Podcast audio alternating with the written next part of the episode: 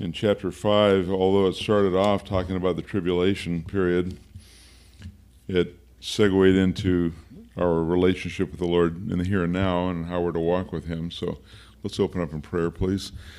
Father in heaven, we approach your word with respect for your word and love for you, and we ask that by your written word you'd transfer the living word into our consciousness, that we'd be conscious of your presence, that you, Jesus, as the living word, would fill our hearts as we're studying your written word, that you'd allow us to adjust our behavior and change our uh, outlook on life according to your word. And we ask this in Jesus' name. Amen.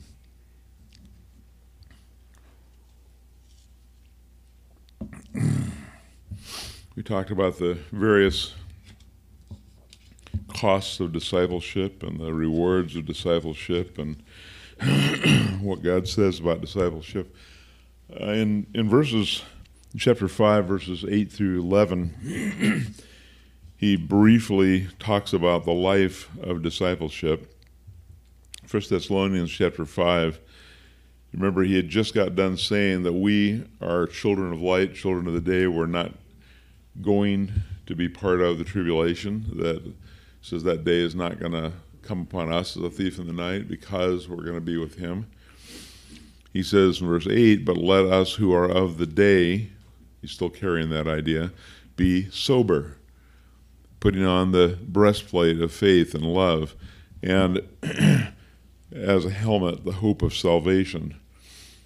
For God has not appointed us to wrath, but, in, in contrast, to obtain salvation by our Lord Jesus Christ, who died for us, that whether we wake or sleep, whether we're alive or dead, we should live together with him. Wherefore, comfort yourselves together and edify one another, even as also you do. So we, I've got a bunch of that underscored in in my text, and I want to examine it point by point. You see, we tend to distance ourselves from the reality of the Christian life. We spend time imagining how the believers at Jesus' time might have responded to hearing his word, how the believers in the period of the Acts of the Apostles might have responded to, to the living faith of the apostles who are right in front of them. Well, we didn't live then, we live now. We need to apply God's word today. There's nothing wrong with remembering those circumstances and remembering that their circumstances are much harsher than ours. We get worried about what our government doing, was doing and what the Canadian government's doing and what the Soviet government's doing, et cetera, et cetera. There's nobody on this planet that's doing as bad as Nero was doing in Rome at the time when Paul wrote Romans 13, talking about submitting yourselves to civil authority. Just keep that in mind. Go back and read it. He says to sub- subject yourself to every law of man for the Lord's sake. well, the law in his time was good old King Nero, the emperor. He was an evil, evil man, probably insane too. Uh, the Christians were tortured and burned to death and so forth for the next 10 emperors one of the queens, as I remember, one of the empresses decided it'd be a good idea to put streetlights on the Appian Way. Well, they didn't have electricity back then. They didn't have gas. So what they did is tied up Christians on stakes, plastered them with tar, and set them on fire. So they'd be burning all night. How's that? Yeah. We don't have a whole lot to concern ourselves with right now. The tribulation is going to go back to the full evil of of unleashed Satan, but we're not there. We do need to learn how to apply these truths today, not just imagining how they might have lived at that time, 2,000 years ago. So the first command here, he says, But let us who are of the day be sober. Now, in our lives, we think sober is the opposite of drunk. No, the, to look at something soberly means to, to think seriously, to take it to see reality as it as it really is. means to take the Christian life seriously, not as a weekend entertainment or social gymnastics or gamemanship where we try to position ourselves to, to appear more pious than the guy next door. That's not okay. You see, it comes down to a, a, an unspoken statement that, well, I'm more humble than you are. Does anybody see a contrast there? How can you be proud about humility? See, it's a, it's a contradiction in concepts. If you're trying to hold yourself up as being a better Christian than somebody else, automatically you've lost the game. Holding yourself up is the opposite of what Jesus calls us to do. and he says for us to be sober in Romans chapter 12, verse 3, he says, For I say, it's the same writer, Paul talking, he says, For I say, through the grace given unto me, that every man that is among you, to every man that is among you, not to think of himself more highly than he ought to think, but to think soberly, according as God has, dwelt, has dealt to every man the measure of faith. This is the same writer, Paul. He's using the same terminology, but in the Romans passage, he gives us a little bit of explanation as to what it means. It means to see the world through honest eyes, to look at ourselves through honest eyes. Some of you may have, in the old days, been at a carnival where they had a, I don't know what they call it, a fun house, I think, where you'd go in and they have all these warped mirrors. You know, you walk in and in first mirror, you're about four feet tall and two feet wide. And the next mirror, you're all wavy, and the next mirror you're tall and skinny. I like that one. I'd rather be tall and skinny. Uh, but you know, they they consider that a, an amusement thing, and that's fine. That's what it is. We're seeing, you know, how funny we look in a warped mirror. But if we look at ourselves through the world's eyes, we are looking at a funhouse mirror. We're looking in a warped mirror where God calls us to look on the mirror of His Word and see ourselves as we really are in James, he says, "Don't be like a man who looks at a mirror and walks away and immediately forgets who what he was, what kind of a person he is." And it's interesting. I, I don't want to dwell on it, but it's interesting that the word for man there is not anthropos, which is just a human. It's andros. It's a man, a male man. Why? Because we do that. We look in the mirror and say, "Yep," and walk away, and that's end of the story. You know, a woman looks at every mirror she sees all day because she knows that the world is judging her by how, by how she looks. Sad truth, but it's true. I I many times got to work and somebody would look at me and kind of smirk and say, "You haven't seen a mirror today, have you?" And I say, uh, "No." And I dress in the dark to keep from waking up my wife. And yes, I haven't seen a mirror. Well, when I did get to see a mirror, uh, I wasn't ashamed at what I saw. I was amused. You know, my shirt's buttoned wrong or my hair is sticking out in all directions, which is not uncommon for me. Uh, but we're encouraged to look at the mirror of God's Word and see ourselves as we really are. so, sober eyes look at reality and see reality. We don't do that funhouse mirror thing. I like the mirror downstairs in the men's bathroom, it makes me look thin. See, because I'm fooling myself. Got one of those at home too. I don't want to look in these other mirrors. I want, I want to see myself that way. See, that, that's lying to ourselves. That's not being sober. Sober eyes look at reality and they see reality. They see themselves neither more highly nor more, more lowly than simple reality. Sobriety is neither overly optimistic nor is it pessimistic, it's realistic. And in light of that reality, it's called to respond to light in a serious manner, seeing all of life, seeing all of life against the backdrop of all the suffering that the world has to offer, and yet rejoicing in the ultimate victory that Jesus promised and that He secured for us at the cross. He defeated all the enemies of that we have at the cross. now, the next thing Paul mentions here, still in verse 8, he says, putting on the breastplate of faith and love, and for a helmet, the hope of salvation. That's armor, but he's only named two parts of it. And same writer over in Ephesians 6 lays out the whole armor of God. He says a seven part armor of God. He says that we have the belt of truth. We're girded about with truth. What truth? Well, it's the truth of God's word. Everything else hangs on the truth of God's word. Uh, in a Roman soldier's armor, he has this heavy leather belt. Well, his breastplate was hung from that belt by hooks That's what held up the rest of the armor. That's where his sword scabbard was hung on and so forth. It says, Stand therefore, having on the full armor of God, having your loins girt about with truth, and having on the breastplate of righteousness. Whose righteousness? Mine? Non existent. It's the righteousness of Christ that was deposited on my account the day I trusted Jesus as my Savior. Some of you haven't caught on to that yet. The day you trusted Jesus as your Savior, all of His righteousness was deposited on your account before God, and God sees you that way now. And now He's living, leaving it up to us to learn to live that way. He already sees you as righteous. the th- third thing He says, having your feet shod with the preparation of the gospel of peace we know that God no longer sees us as an enemy. In Romans chapter 5 verse 10 it says that while we were yet enemies, God Jesus died for us. Okay? And as an unbeliever I would have said, "Well, I'm not an enemy." Oh yeah, I was. I just didn't realize it. That was just who I was. I didn't realize I was an active enemy of God. But when he died for me, I was still an enemy.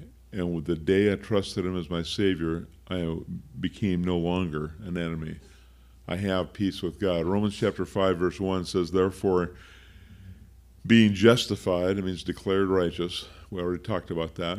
Being declared righteous by faith, we have, present tense, we have peace with God. We're no longer at odds with Him. he no longer sees us as an enemy. We're not looking over our shoulder, wonder if God's going to judge us for failing Him yet again. We have peace with God. Not always the peace of God. That's a different story. We'll talk about that a different time. The fourth thing he names is the shield of faith. I have a hard time with that one. I've had people encourage me on that level a lot over the years.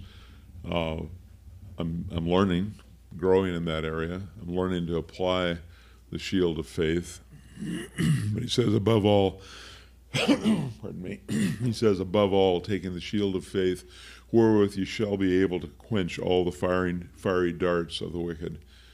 I think some of the newer translations say, extinguish all the fiery darts of the wicked.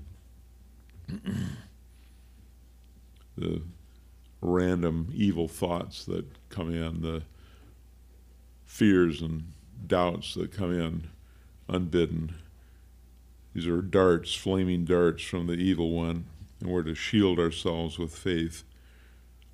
The fifth thing he names in Ephesians chapter 6, verses 13 through 19 is the helmet of salvation. You protect your brain, your mind with a helmet. The helmet of salvation is knowing that you're saved, knowing from God's word that you have eternal life now, that you're not waiting to find out if you made the team. Jesus said in John 5:24, and I've quoted it to you hundreds of times, "Verily, verily, I say unto you, he who hears my word and believes on him who sent me has everlasting life." That's present tense. Shall not come into condemnation. That's your future, completely covered, and has crossed over from death into life. That's your past. You're completely covered by that one promise.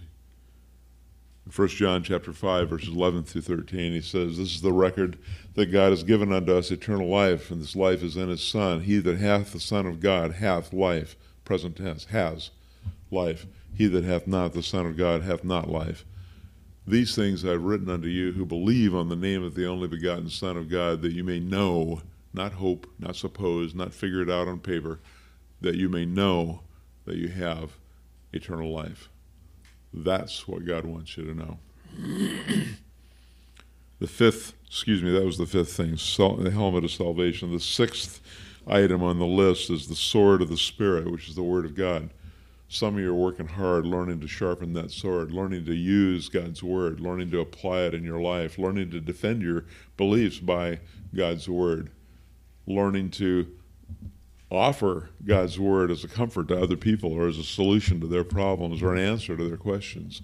That's how we sharpen that sword. We learn to use it. It, it doesn't do it wouldn't do any good to hand me a, a nice high quality steel sword. A, I don't think I have the strength in my wrists anymore to hold it, and B, I don't know how to use the thing. You know, I can watch Errol Flynn movies or something and and that looks cool, but I don't know how to do that. The people that actually practice and work at fencing, and they're only talking these little fencing foils, they learn those skills. And I had a friend that had a collection of all different kinds of swords, and he knew what they're all for and how to use them. He's dead now, but he didn't get killed with a sword either. He had a heart attack, so uh, he wasn't living by the sword. He was a faithful man of God, but he, he, he liked knowing about that kind of stuff, the different kinds of swords and what they were for. But this is the sword of the Spirit. It's the Word of God. Now, just as a side note, this is free. If a robber comes to you and points a gun at you and says, Give me your money, you're not going to say, Well, I don't believe that's a gun. Or if you do, he isn't going to take it apart and say, "Yeah, it's a gun. Look, it's got a hole in the end. That's where the bullets. Come. You know, let me take the magazine out, and I'll show you the bullets." He ain't going to do that. He's going to pull the trigger. If somebody doesn't believe God's word, go ahead and quote it anyway. That's what a sword does. It slices. Use it. Don't try to convince them that it's God's word. Say, well, this is what he says. You can take it or leave it. It's either true or it's not true. But your not believing it's true doesn't make it not true, and my believing it's true doesn't make it true. It has to stand on its own merit. It either is true or it isn't. I remember hearing about a guy that he got saved because this guy talking to him, the only verse he could think of and remember was Hebrews 9:27. He says, "All I know is this given unto men once to die, and after this the judgment." And the guy would argue and argue and argue, and he says, "Well, like I told you, all I know is it's given unto men once to die, and after this the judgment." And he hammered the guy so heavy with that that the guy's defenses collapsed because it started to concern him. He's going to die and there's going to be a judgment. Okay. He didn't try to convince him that, yeah, it's a real bullet, a real gun, it's got bullets. No, he didn't. He just pulled the trigger. Go ahead, use it. it's a sword. And the seventh thing he names in that list in Ephesians 6, verses 18 and 19 is prayer. That one often gets skipped when people list the parts of the armor. But he says, praying always with all prayer and supplication for all the saints. And then he goes on and makes it personal. Paul saying, And for me, that utterance might be given unto me in the opening of my mouth, that I might speak boldly as I ought to speak. This is Paul. This is the guy that laid the foundation for, for the whole Christian church as we know it. This is the guy that was in prison for his faith as he wrote this and he's asking for prayer that he would have boldness to speak as he ought to speak. That he might open his mouth boldly as he ought to speak. Prayer is an important part of the armor of God. Here we got a short version where he said, putting on the breastplate of faith and love, and for a helmet, the hope of salvation. If you want the whole armor of God, you go to Ephesians chapter 6. and in 2 Corinthians chapter 10, verses 4 and 5, we find out that that armor is particularly effective. He says, The weapons of our warfare are not carnal, not fleshly, not human sourced. The weapons of our warfare are not carnal, but are mighty through God to the pulling down of strongholds. Some of you have found that sin has a stronghold in your life at one point or another. Some people try to apply this to demons. No, it's not about that. Demons can't live in a Christian. The Holy Spirit is there. He's he's the one that controls. The, you cannot be demon possessed, so don't go there. The weapons of our warfare are not carnal, but are mighty through God to the pulling down, down of strongholds. Sin does have a stronghold in everybody's life in different areas for different people, but you can pull down that stronghold by using God's word. He says, casting down imaginations. We don't like that one either because a lot of us kind of live in our imaginary world. But God says to cast down imaginations and every high thing that exalts itself against the knowledge of God, bringing every thought captive to the obedience of Christ. Now, that's something you grow into. You don't just, hey, I'm a Christian now, I can control all my thoughts. Well, I don't know, it didn't work that way for me. I got a pretty active mind, not always for better, but I'm, I'm there's something always going on. And God says that I can bring all that thought process under His control. He says, bringing every thought captive to the obedience of Christ. That's what those weapons of our warfare to do. But if you look at verse 9 here, Second Thess- uh, 1 Thessalonians 5 9, It says, For God hath not appointed us to wrath, but to obtain salvation by our Lord Jesus Christ. we have secure position in Christ. The tribulation that Paul warned about in verses 1 through 3 is surely coming. Judgment is coming. But we're not going to be part of it because our suffering, such as it is, will come before that time, and then we're going to be taken out of the world. Why? Because we're not part of the prophecy uh, that was given in Daniel chapter 9 it's we're specifically and completely left out. The whole church age is left out, and we're not part of that. So when this judgment comes that Daniel warned about, it includes Israel and it includes the world. It's back to the two groups of people that were on earth before Acts chapter 2. There was Jews and Gentiles. That was it after Acts chapter 2 is there's Jews and Gentiles in the church for the period of the church age. It'll go back to being just the Jews and Gentiles. There will be a witness by Jews on earth during that tribulation. Let's be 144,000 Jews, young men, that are 12,000 out of each of the 12 tribes of Israel, that are sent out as witnesses, re evangelizing the whole world during that seven year period. We're not going to be there. It says we're not appointed to wrath. we're not going to be part of that. And in contrast, it says we're appointed to obtain salvation through Christ. This is in verses 9 and 10. We who have trusted in Christ in this age are appointed to be taken out of the world, as we saw in the previous chapter. 1 Thessalonians 4 describes the rapture in detail, verses 13 through 18 and his sacrificial death for us guaranteed that we will be with him whether we're alive or dead. And that's what it says in verse 9 here, 9 and 10. He says, he, 10, he says, He died for us that whether we wake or sleep, we should live together with him. And in 1 Thessalonians 4 13 through 18, we saw how that's coming about.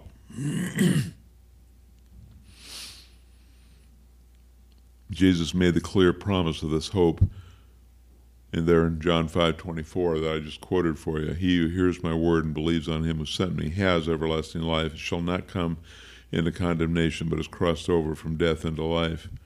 But in verse 11 he says to comfort one another. He says, "Wherefore comfort yourselves together and edify one another." Those two ideas of comfort and edification we need to talk about. Back in 1 Thessalonians 4, verse 18, he says, Wherefore comfort one another. But then he says, How? He says, With these words. What words? Well, it's this, the explanation about the rapture. He says that we're not all going to die. And that those that have died ahead of us, they're already with the Lord, but they're going to get their resurrected bodies just a second before our bodies are transformed if we're still alive at the rapture. Uh, he says that we'll be with him forever. And he says, Wherefore comfort one another with these words. That's how we comfort one another. We don't just pat one another on the back and say, There, there. You know, that looks good on cartoons or on, I don't know, Father Knows Best or some other TV show. We're to comfort one another with God's Word. we find our comfort in the person of Christ, who's the living Word, and in the Holy Scriptures, which are the written Word. John chapter 1, verse 1, we said, saw that in the beginning was the Word, and the Word was with God, and the Word was God. And in verse 14, it says that the Word was made flesh and dwelt among us, and we beheld his glory. Glory as of the only begotten of the Father, full of grace and truth. He's the living Word. Hebrews chapter 12, verse 4 talks about the living Word of God, sharper than any two edged sword, and able to divide between the soul and the spirit, between the bone and marrow. He, he knows the, the thoughts of the heart. He's the living Word of God. And what we have here in our hand is the written Word of God. It's a black and white version of Jesus. How you approach the written Word of God tells me how you're approaching Jesus how much time you're willing to spend on the written Word of God tells me how much time you're spending with Jesus. A lady yesterday, at, uh, Ann and I were at a wedding yesterday, and I mean at a wedding all day yesterday. We left the house at 8:30 in the morning. We got home at 10:30 at night. It was that kind of a wedding. It was a Chinese wedding, and one of the ladies shared there that the average Christian spends more time maintaining their car than they do maintaining their relationship with Jesus. That one hit home.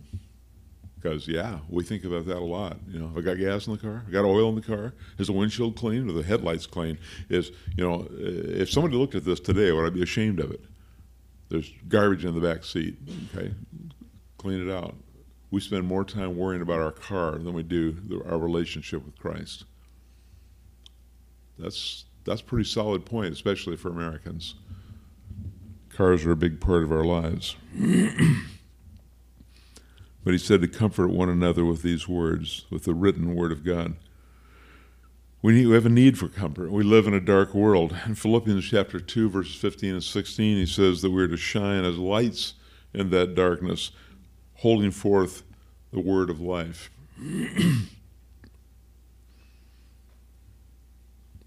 The light is Jesus himself, the light of the world. Jesus in John chapter 8, verse 12, he says, I am the light of the world. He that cometh, he that followeth after me will not walk in darkness, but have the light of life. That's what we're supposed to be offering to the whole world. And following Jesus is what enables us to shine in the darkness of this world. We, yeah, we're just reflecting His light, but if we're not walking with Him, then we can't reflect His light. It's that simple.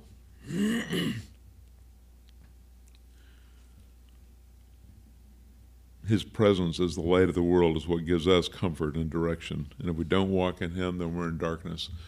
1 John chapter 1, verse 5 and 6 says, This is the message that we have heard of Him and declare unto you that God is light, and in Him is no darkness at all. If we say that we have fellowship with Him and walk in darkness, we lie and do not the truth. If you say you're walking with him, but you're walking in darkness, no, those two don't go together. He's light.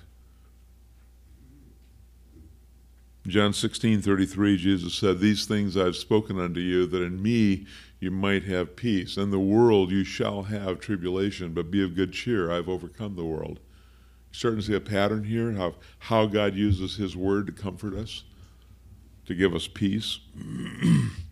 It's much easier to bear up under the load of the harsh realities of our life in this world when we know that Jesus predicted exactly that, that there's going to be some harsh realities, and that He offers us the comfort of knowing the victory is already won, that Jesus already defeated the enemy at the cross.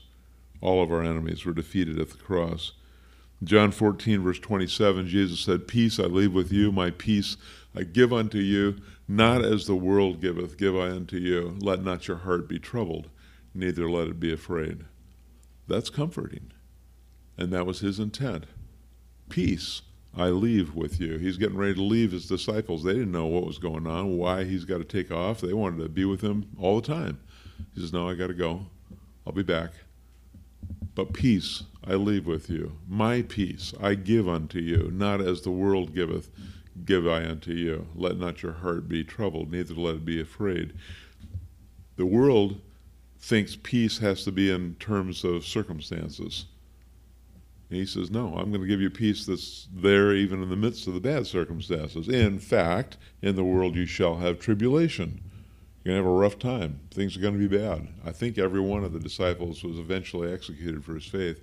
The possible exception may be the, uh, the Apostle John the last we see of him, he was in exile on the island of Patmos, uh, which is still there, by the way. Uh, but some traditions say that he was taken off out of exile and executed. I don't know if that's true, but he's if he if he was, then if he wasn't, then he's the only one of the of the apostles that history doesn't tell us they were executed for their faith. So yes, in the world they had tribulation, but be of good cheer. Why? He didn't say, I'm going to overcome the world. Jesus said, I have overcome the world. He hadn't gone to the cross yet. But see, from God's perspective, because He lives outside of time and space, and He wrote the whole story, it's His story, history. He can tell you the last page and say, This is what, this is what I've already done here. He says, I have overcome the world.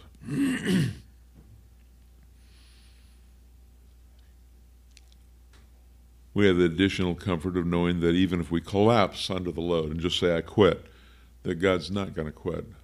How do I know? Well, I've done that for one thing. I remember driving home from work in such despair and depression. I, I called out to God and said, I can't, I can't do this anymore. I quit. And immediately the verse came to me from Philippians 1 6 being confident of this very thing, that he who has begun a good work in you will perform it until the day of Jesus Christ. God flat told me, Well, that's fine, but I'm not going to quit. So it's kind of useless for you to quit. And I confessed right then. It's okay. All right, let's walk then. But I need you. I can't do this on my own. Well, no, he never asked me to do it on my own. He didn't ask you to do it on your own. John chapter 6, verse 37. You see a pattern here? We're using God's word to comfort ourselves, God's word to approach peace, God's word to get answers. If you're not in the word, you're not going to have this kind of stuff. John chapter 6, verse 37, Jesus said, He that cometh unto me, I will in no wise cast out. If you've come to Jesus, He is never going to toss you out, period. And two verses later in John 6:39 he says, "This is my Father's will who gave them unto me that of all he has given unto me I should lose none." That means not one. I should raise it up at the last day. Jesus is never going to lose a single one of his little sheep, his little children. Not a single one. John chapter 10, verses 27 and 28, Jesus says, My sheep hear my voice, and I know them, and they follow me, and I give unto them eternal life, and they shall never perish. Period. If anybody's listening to this from the United Kingdom, we say period here where you say full stop. That's the end of the story. If you belong to Jesus, you're never going to perish. So, how do we enter into that relationship? Well, this will be the third time I quoted it today. John 5:24. He that hears my word and believes, placing their trust, they believe Jesus more than they believe everybody else or themselves. He that hears my word and believes on him who sent me has everlasting life and shall not come into condemnation, but is crossed over from death into life. That's how we enter in. It's a done deal. It's permanent. It's eternal. and finally, you want to remember that in John, and excuse me, in Romans chapter eight, verses thirty-eight and thirty-nine, he says, "For I am persuaded." This is Paul talking again. For I am persuaded that neither death, nor life, nor angels this is fallen angels, evidently. Nor principalities, nor powers, nor things present, nor things to come, nor height, nor depth, nor any other creature. And if you have a more modern translation, it says any other created thing. That's what a creature is, a created thing. Keep that in mind for a second. Nor any other creature can separate us from the love of God which is in Christ Jesus when people have told me, "Yeah, but you can you can walk away and leave them behind." Well, wait a minute, wait a minute. Are you or are you not a created thing? They well, yeah. It's okay. Then God says you can't separate yourself from the love of God which is in Christ Jesus. You can't jump out of His hand. You can't rebel and walk away and leave Him behind. No, you'll feel like you did, but all you've done is left behind his blessing. You can't leave Him behind, and He isn't going to lose you he says that no creature, that means no created thing, including all the demons, Satan himself, any imaginable physical hazard, and even you as a sinning believer, nothing can separate you from the love of God which is in Christ. Now, how is that for a foundation for comfort in Christ? See, this is what the life of discipleship entails. It means walking with Jesus and learning His Word so that you're learning to live in that kind of comfort and joy every day. So how do we comfort one another? Well, the command in 1 Thessalonians 4:18 was not so much for us to comfort ourselves, but to cover, comfort one another. The one here in 1 Thessalonians 5:11 is wherefore comfort yourselves together. So it's a, it's a collective thing, and he, it is be done, to be done by the word. We're to find comfort in the written word of God and to be able to share that comfort with other believers. Uh, Randy mentioned the Wednesday night service. We got 31 people here this morning. We got 20 on Wednesday nights. That means two thirds of you are showing up for Bible study. I talked with a guy at that wedding. He comes from a church where there's 500 people. He lives in, uh, I think he told me Vancouver, BC. No, no, no, no. This is a different guy. anyway, he comes from a church of 500 people, but like 25 or 30 show up for one service, 80 show up in another service. Bible study has five. 1% of their members show up for Bible study. We got two thirds showing up. I love it. Hungry people. They're feeding on God's Word. So one more thing we need to look at, and I'd like you to turn in your Bibles to 2 Corinthians chapter 1, verses 3 through 11. about that comfort. See, we typically think of comfort as being for me. If I've got a headache, I take Tylenol or aspirin or whatever. I'm wanting to comfort me. If Ann's got a headache, I will bring her medicine if she needs me to. Uh, but you know, we're to comfort one another. And one of the things that Ann and I observed, and, and I think uh, others observed too, Wednesday night, uh, Ann and I got there a few minutes late, not not late like after it started, but later than we're usually there, and everybody was in full voice, just enjoying one another, visiting, talking across the tables, and just big smiles everywhere. Everybody's enjoying one another's presence. That's part of the fellowship of the saints. That's partly how we comfort one another. But in 2 Corinthians chapter 1, uh, I'm not going to go into the full list here, but Paul lists about 13 different reasons for suffering, and all of them have to do with either comfort or learning faith.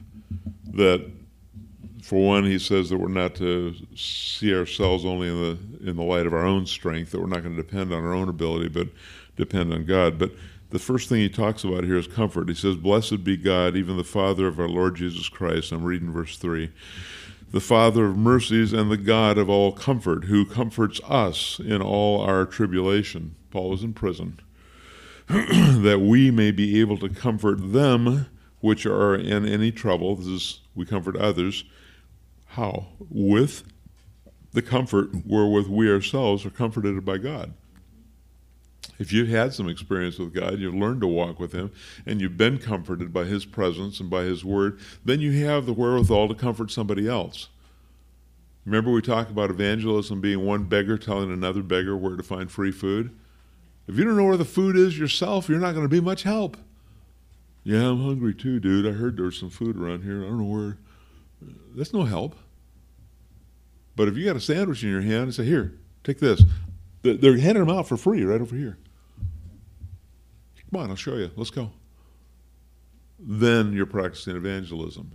There's one beggar telling another beggar, beggar where to find free food. Well, that's what he says here that we can comfort others who are in any trouble by the comfort wherewith our, we ourselves are comforted of God. For as the sufferings of Christ abound in us, so our consolation also abounds by Christ. Verse 5. Verse 6 Whether we are afflicted, we, speaking of Paul and his entourage, whether we be afflicted, it is for your consolation and salvation, which is effectual in the enduring of the same sufferings which we also suffer. There's an old joke of why did the Oregon chicken cross the road?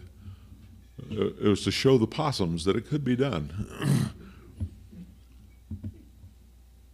well, Paul went through all this affliction to show his fellow believers that it could be done. He didn't choose it, God chose it for him. Jesus told him in Acts chapter 9 that, uh, or 8, yeah, 8, that uh, he says, I'll, I'll show, I'm going to show him what, how much suffering, how great suffering, great things he's going to suffer for me.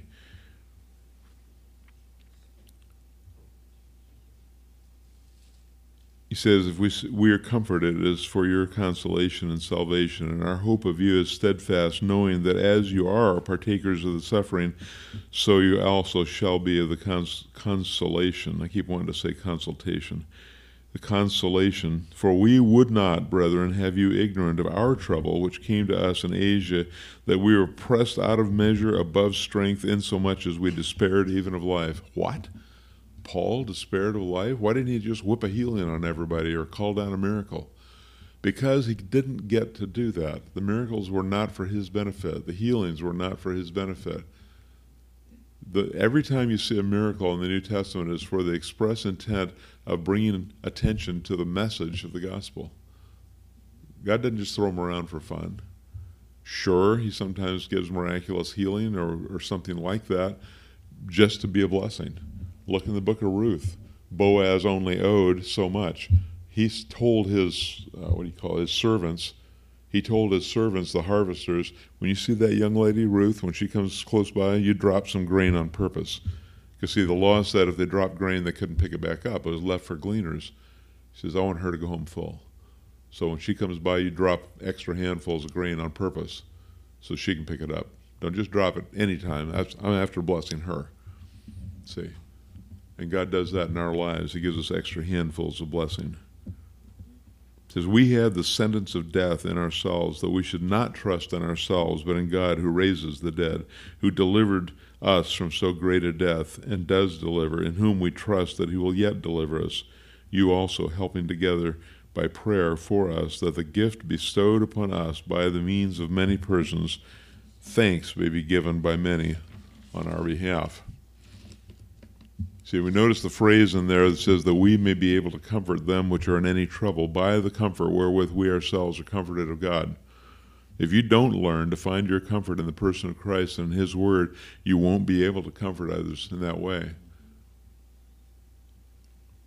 Paul gave special examples of the trauma in his own life, personal examples uh, in his own life and his own entourage had ex- experienced, and the comfort they had found and the result in other people's lives. Others have been comforted and then strengthened through his experience. So, finally, what does it mean when it says to edify one another in verse 11? We can easily overlook that the last command in verse 11 it says we are to edify one another. Well, edify is an almost old English word. It's it's a word that's fallen out of use over the years. It means to build up. In fact, some of you may be familiar with the word edifice. An edifice is an old word for a building. You say, yeah, they got this great big edifice there now, and they mean there's a large building there, usually an ornate building too, but it, it just means a building. We're to build one another up. That's what the word edify means. So, how do we build one another up? That's what it means. When we fellowship with other believers and our partnership with them, is our partnership with them only about common interests? In the natural sense, or do we share with one another regarding the Word of God and what we're learning from God? So there's a question you need to ask yourself. When I fellowship, quote, fellowship with others, does it mean that we're having coffee and donuts and just yakking our brains out about whatever, you know, the football game we just watched or about to watch? Or are we fellowshipping around the person of Christ, who is our comfort and our source of strength, around His Word?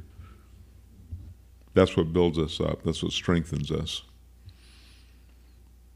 We read about the comforts in 2 Corinthians chapter 1, verse 4, and those are the sorts of things by which we strengthen one another and build one another up and to be stronger in our faith. I've told some of you about Kristen Flummer admonishing me one time almost harshly. She was just so, so strong about it. Uh, she says, Look, Chet, you've got the sword of the Spirit. You use God's word. You have the helmet of salvation. You know you're saved. Your feet are shod with the preparation of the gospel of peace. But never, never, never forget the, the shield of faith. Because she recognized that I frequently fail in that area. Chuck, same way. He constantly reminds me, Chet, get your eyes back on Jesus. He's the one that's in charge of how things are actually going here in the church. It's not the load's not on you, the load's on him. You have the privilege of feeding the flock, but He's the one who's strengthening the flock. And I need that. And Ann constantly strengthens me by her faith and her love and her support for me. And each one of us can do this for one another. But if we're not feeding on the Word of God ourselves, we will not have much to work with when it comes to strengthening others. You don't have the wherewithal to help, you don't have any tools to work with. God's Word is our food to grow and to mature as believers. Faith in His Word as a living reality is what strengthens us against the assaults of the enemy. 2 Corinthians chapter 4, verses 17 and 18 is the last verse. Ann and I were talking about this the other day. So, one last thing for us to consider. 2 Corinthians chapter 4 verses 17 and 18 it says for our light affliction I know you don't think your affliction is light but if you think about the things that we just talked about that were going on in Rome in the first century that's my afflictions are pretty light he says for our light affliction which is but for a moment works for us a far more exceeding and eternal weight of glory what an odd thing to say. I never thought of glory as having weight. Well, we look not at the things which are seen, but at the things which are not seen. For the things which are seen are temporal, that means temporary, stuck in time, but the things which are not seen are eternal. Our sufferings, whatever they are, are temporary. It may not feel like it at the time uh, when I'd had gallbladder surgery, as our sister Bobby just had, uh, they accidentally left a stone in the bile duct, and the result was the bile was leaking out through all my pores because it couldn't get out through the bile duct, and I was itching frantically all over. I felt like my brain was on fire. And no, it didn't feel very temporary. Every second it felt like an eternity. But they got me back to the hospital and they stuck a tube up my nose, down my throat, and back up into the bile duct, pushed that stone out of the way, and it was over. I, mean, I just I can't imagine them even managing to do that, but that's what they did, and it was over. How long did it last? Um, you know, a day till it took to get back into the hospital. It's it's temporary. It really is. When I had open heart surgery, that pain it was there for a while, but it was temporary. I don't have any pain there anymore. Got a bunch of stainless steel clips holding my sternum together, but I don't have any pain. Our sufferings, whatever they are, are temporary. Life is short, eternity is forever. Now, last week we talked about the hymnist Margaret Clarkson, who lived her entire life in severe pain due to migraines and arthritis. Her first words as a baby were, My head hurts. You think about that. Not mama, papa. The first words were, My head hurts. But as a disciple, she saw that all the suffering was temporary. And Paul tells us to maintain that perspective and to know that, though it's beyond our understanding, the eternal weight of glory for having walked with Jesus is where we need to attach our hope. The afflictions that we endure here are minor compared to the eternal weight of glory that he's promised. Now, do I understand that? No, I don't. In fact, he said, I hath not seen, nor has ear heard, nor has it entered into the heart of man what God has for those has in store for those who love him. No, I don't know what that's going to be about. It's an interesting concept, the weight of glory, but I can't tell you very much about it. God doesn't tell us very much about it. And when the disciples kept hammering about certain things, about when the kingdom was going to begin, he told them, I'm not going to tell you. It's going to be a surprise. You're not going to know.